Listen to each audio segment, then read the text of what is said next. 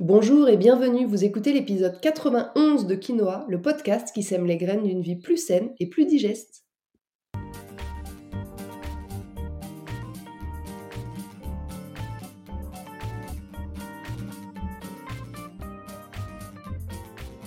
Je suis Julie Coignet, naturopathe spécialisée dans les troubles digestifs et les maladies inflammatoires chroniques de l'intestin. J'accompagne aussi les femmes enceintes, les enfants et les sportifs via des consultations sur Montpellier ou à distance et des programmes en ligne. Ma mission à travers ce podcast est de vous aider à adopter de nouvelles habitudes de vie, plus saines et équilibrées pour votre santé en général, mais aussi pour vos troubles digestifs en particulier. Dans ce 91e épisode de Quinoa, nous allons parler d'une des plus grandes difficultés dans les troubles digestifs et les maladies inflammatoires de l'intestin en priorité, c'est la fatigue. Cette semaine, je vous explique d'où elle vient et je vous donne quelques pistes pour essayer de la prévenir au mieux. Mais avant d'entrer dans le vif du sujet, j'aimerais, comme chaque semaine, remercier toutes celles et ceux qui s'abonnent à mon podcast Quinoa ou qui prennent quelques minutes pour me laisser 5 étoiles et un petit commentaire sur leur plateforme d'écoute préférée, Apple Podcasts, Deezer, Spotify. Merci à chacun d'entre vous, vos petits mots me remplissent de joie à chaque fois et en plus ils permettent à mon podcast de gagner en visibilité. Alors surtout ne vous en privez pas. Allez sur ce, c'est parti pour l'épisode du jour.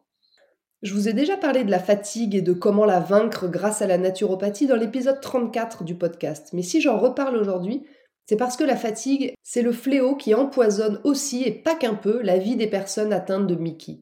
C'est même le symptôme le plus important après les douleurs. Commençons par voir de quoi on parle en définissant précisément ce qu'est la fatigue. C'est pas toujours simple en fait de donner une définition précise de la fatigue, tellement elle peut se manifester de nombreuses manières, mais on pourrait proposer qu'il s'agisse d'une plainte résultant d'un déséquilibre entre ce qui doit être accompli et ce qui peut l'être. On va distinguer en fait deux types de fatigue, la fatigue physiologique et la fatigue pathologique. La fatigue physiologique, c'est celle qu'on appelle la bonne fatigue. Elle est consécutive à un effort et elle va en général disparaître avec du repos. Par contre, la fatigue pathologique et chronique, c'est celle qu'on appelle aussi l'asthénie. Cette fatigue, elle n'est pas forcément liée à l'effort et elle va pas forcément disparaître avec du repos. L'asthénie, elle peut être d'ordre somatique, c'est-à-dire en rapport avec une pathologie identifiée, ou d'ordre psychologique au cours de syndromes anxieux ou dépressifs. C'est la fameuse fatigue nerveuse, l'épuisement après une grosse période de stress ou d'anxiété. Dans le cadre des Mickey, la fatigue somatique et la fatigue psychologique sont souvent très entremêlées. Si je devais résumer, la fatigue pathologique, je dirais que c'est le manque d'énergie ou l'épuisement sans rapport avec l'activité physique limitant l'activité quotidienne et non améliorée par le repos. Et si la fatigue touche plus ou moins 10 à 20% de la population globale, dans le cas des Mickey, on est plutôt entre 45 et 85% au cours des phases de poussée, et quand même encore entre 20 et 40% en phase de rémission, ce qui est énorme et ce qui est même plutôt surprenant aussi parce qu'on pourrait penser qu'en phase de rémission, la fatigue n'a plus lieu d'être. Et puis dans le cas des Mickey, la fatigue, elle n'intervient pas toute seule, elle est fréquemment aussi associée à des troubles du sommeil. Et puis elle va aussi impacter négativement le moral et la qualité de vie en général. Alors comment est-ce qu'on peut expliquer ça? Quelles sont les causes de cette fatigue pathologique et chronique? Eh bien comme toujours, il n'y a pas qu'une seule cause, mais plusieurs facteurs qui sont en jeu. L'inflammation, bien sûr, mais pas que, puisqu'on note aussi comme cause les conséquences plus indirectes des Mickey, à savoir une carence en fer, la dénutrition ou encore l'anxiété. Si vous devez assez naturellement comprendre le lien entre les carences ou la dénutrition et la fatigue, on va revenir un instant sur le lien principal entre la fatigue et l'inflammation. En fait, l'inflammation chronique, elle participe à la fatigue par l'action de certaines protéines pro-inflammatoires produites en excès au cours des Mickey. Ces protéines, c'est la CRP ou protéine C réactive. Ces protéines, c'est un des marqueurs biologiques qu'on utilise pour constater une inflammation du corps. On va doser la quantité présente dans le sang à travers des analyses de sang classiques. Lorsque le taux va être élevé, l'un des symptômes ressentis peut être une fatigue inhabituelle. Alors pour ceux que ça intéresse, je vais vous expliquer rapidement le mécanisme. En fait, notre corps possède un mécanisme aussi simple qu'efficace. Pour faire face aux agents pathogènes, il va activer le système immunitaire. Le système immunitaire, il se compose de différents acteurs, dont les macrophages, qui sont les cellules immunitaires qui sont présentes dans tous les tissus. Ces cellules, elles vont produire des cytokines qui, une fois propulsées dans le corps, vont stimuler la production de ces fameuses protéines C-réactives, CRP, par le foie. Un élément qui va être lié donc à la réponse inflammatoire du corps. Vous me suivez toujours? Bon, si je vous ai perdu, retenez simplement que en phase inflammatoire, votre corps fabrique des protéines CRP qu'on retrouve dans le sang et donc qui permettent lors d'une analyse sanguine d'identifier qu'il y a une inflammation. Maintenant, pour revenir à nos moutons, notez que l'inflammation dont on parle depuis tout à l'heure n'est ni plus ni moins qu'une réaction de notre système immunitaire face à une agression, externe ou interne.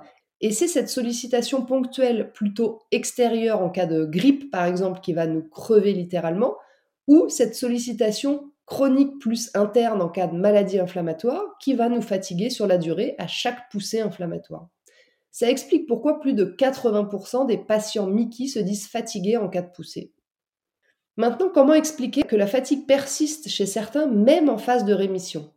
Eh bien, il semblerait que même lorsque les marqueurs de l'inflammation, comme la CRP dont on vient de parler, redeviennent à la normale, la fatigue ne disparaît vraiment que lorsque les lésions intestinales sont complètement réparées. En fait, pour faire simple, on pourrait dire qu'il y a plusieurs niveaux de rémission et finalement, tant que la fatigue persiste, c'est que le corps est encore en train de lutter et de réparer quelque chose, même si les symptômes principaux physiques ont disparu. C'est encore une fois assez dingue le fonctionnement du corps, je trouve. On va maintenant voir comment lutter contre cette fatigue pathologique, ou plutôt peut-être comment essayer de la prévenir et comment s'y adapter, puisque vous l'aurez compris, on ne peut pas toujours l'éviter. En période de poussée, pour éviter le plus possible d'accentuer la fatigue inhérente à la pathologie, il va falloir prioriser. C'est-à-dire qu'il va falloir donner à votre corps le maximum d'énergie pour l'aider à se rétablir. Donc, vous allez faire le tri dans tout le reste. Vous n'allez garder sur votre to-do list que l'urgent et le prioritaire. Vous allez découper vos missions en petites actions, puis vous fixez une, deux ou trois grands maximum priorités par jour. Ce sera à vous d'ajuster selon votre cas particulier, mais l'idée générale reste la même pour tous. En phase de poussée, on garde le plus d'énergie possible pour aider et soutenir la guérison. Il va donc falloir apprendre à faire la part des choses entre l'urgent, le prioritaire et l'accessoire non nécessaire. Donnez la priorité aussi, si vous le pouvez, à ce qui vous fait le plus plaisir. C'est hyper important. Même pour après, lorsque vous serez en rémission, je vous déconseille de repartir immédiatement tête baissée à fond les ballons sinon la rechute est vraiment très proche. Il va aussi falloir vous adapter à votre fatigue, c'est-à-dire tenir compte de vos besoins de pause et de sommeil. C'est pas parce qu'avant la maladie vous étiez un gros fêtard jamais fatigué qu'il ne faut pas aujourd'hui accepter et assumer d'avoir besoin de pause et de ne plus avoir envie peut-être de sortir aussi fréquemment qu'avant. Essayez aussi d'observer les moments de la journée pendant lesquels vous êtes le plus en forme ou à l'inverse le plus fatigué et adaptez votre travail autant que possible à ça, que ce soit en termes d'horaire ou de tâches à effectuer. N'oubliez pas non plus de faire des pauses régulièrement dans la journée, même une sieste si vous pouvez. Et si votre job est ponctuellement très intense, comme par exemple dans l'événementiel ou dans la restauration, prévoyez ensuite des jours ou des moments entiers de repos après l'événement ou après le service pour vraiment récupérer. Ensuite, et toujours dans la même optique, je vais également vous inviter à déléguer le plus possible, alors que ce soit au travail ou même chez vous. Faites-vous aider pour les tâches ménagères, impliquez peut-être davantage votre moitié, votre famille et vos super amis. Pensez à faire garder vos enfants. Et puis ne négligez bien sûr pas votre sommeil, c'est lui le réparateur numéro 1 en cas de poussée. Respectez votre rythme. Couchez-vous le plus possible à des heures régulières et idem pour les lever, pas trop tard et plutôt toujours à peu près aux mêmes heures. Je vous passe les conseils du type éteignez votre portable une heure avant de vous coucher, évitez l'abus d'écran avant de dormir, idem pour les excitants comme l'alcool et le café, mais je peux quand même pas m'empêcher de le dire. Enfin, autre conseil et non des moindres, bougez, bougez, bougez. Ayez une pratique physique régulière. La poursuite d'une activité physique régulière va vraiment jouer un rôle hyper favorable sur la gestion de votre stress et des symptômes dépressifs. Et ça va être hyper bénéfique pour limiter les risques d'ostéoporose, notamment en cas de corticothérapie prolongée ou répétée. Et puis arrêtez de penser que faire du sport, ça fatigue. C'est l'inverse. Faire du sport, c'est vraiment un facteur bénéfique sur la fatigue. On peut donc suggérer qu'au cours des Mickey, un exercice physique régulier et adapté à ses capacités puisse, sur le moyen et long terme, améliorer les scores de fatigue. Bien sûr, vous adapterez en fonction de la phase dans laquelle vous êtes, poussée ou rémission. Mais même pendant les phases de poussée, essayez de sortir un petit peu chaque jour pour aller marcher, mettez votre corps en mouvement un petit peu chaque jour. Faites du sport, n'importe lequel, mais régulièrement, en reprenant progressivement sans chercher la performance. Enfin, pour finir, j'aimerais revenir sur le premier point, c'est-à-dire sur le fait que le niveau de fatigue est lié à l'inflammation. Il va donc falloir mettre sa maladie le plus possible en rémission pour s'en sortir avec cette fatigue. Quelle que soit la manière, que ce soit d'une manière naturelle ou si vous n'y parvenez pas par ce biais-là, avec ponctuellement des médicaments. Mais il ne faut pas rester longtemps dans une phase inflammatoire, il ne faut pas laisser son corps trop longtemps avec de l'inflammation.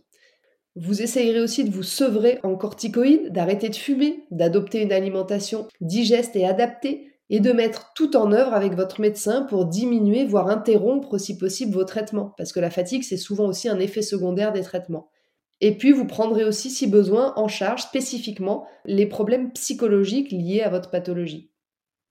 Voilà, sur ce, l'épisode 91 de Quinoa touche à sa fin. Je vous remercie de l'avoir écouté jusqu'ici, j'espère qu'il vous a plu et qu'il vous aura donné des pistes pour mieux gérer votre fatigue.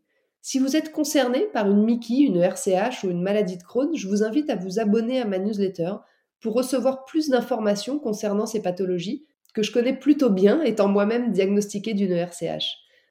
Vous serez également les premiers informés de mon prochain programme en ligne spécial Mickey pour vous aider à soulager vos symptômes. La semaine prochaine, dans l'épisode 92 de Quinoa, nous allons parler de la patience. Je ne vous en dis pas plus, mais ne le ratez pas. En attendant, si vous voulez me faire un petit coucou ou échanger, j'en serais vraiment ravie et je vous attends sur Instagram, juliecoignet-du-8 naturopathe. Et n'oubliez pas, comme le disait très bien l'abbé Pierre, il ne faut pas attendre d'être parfait pour commencer quelque chose de bien. À bientôt!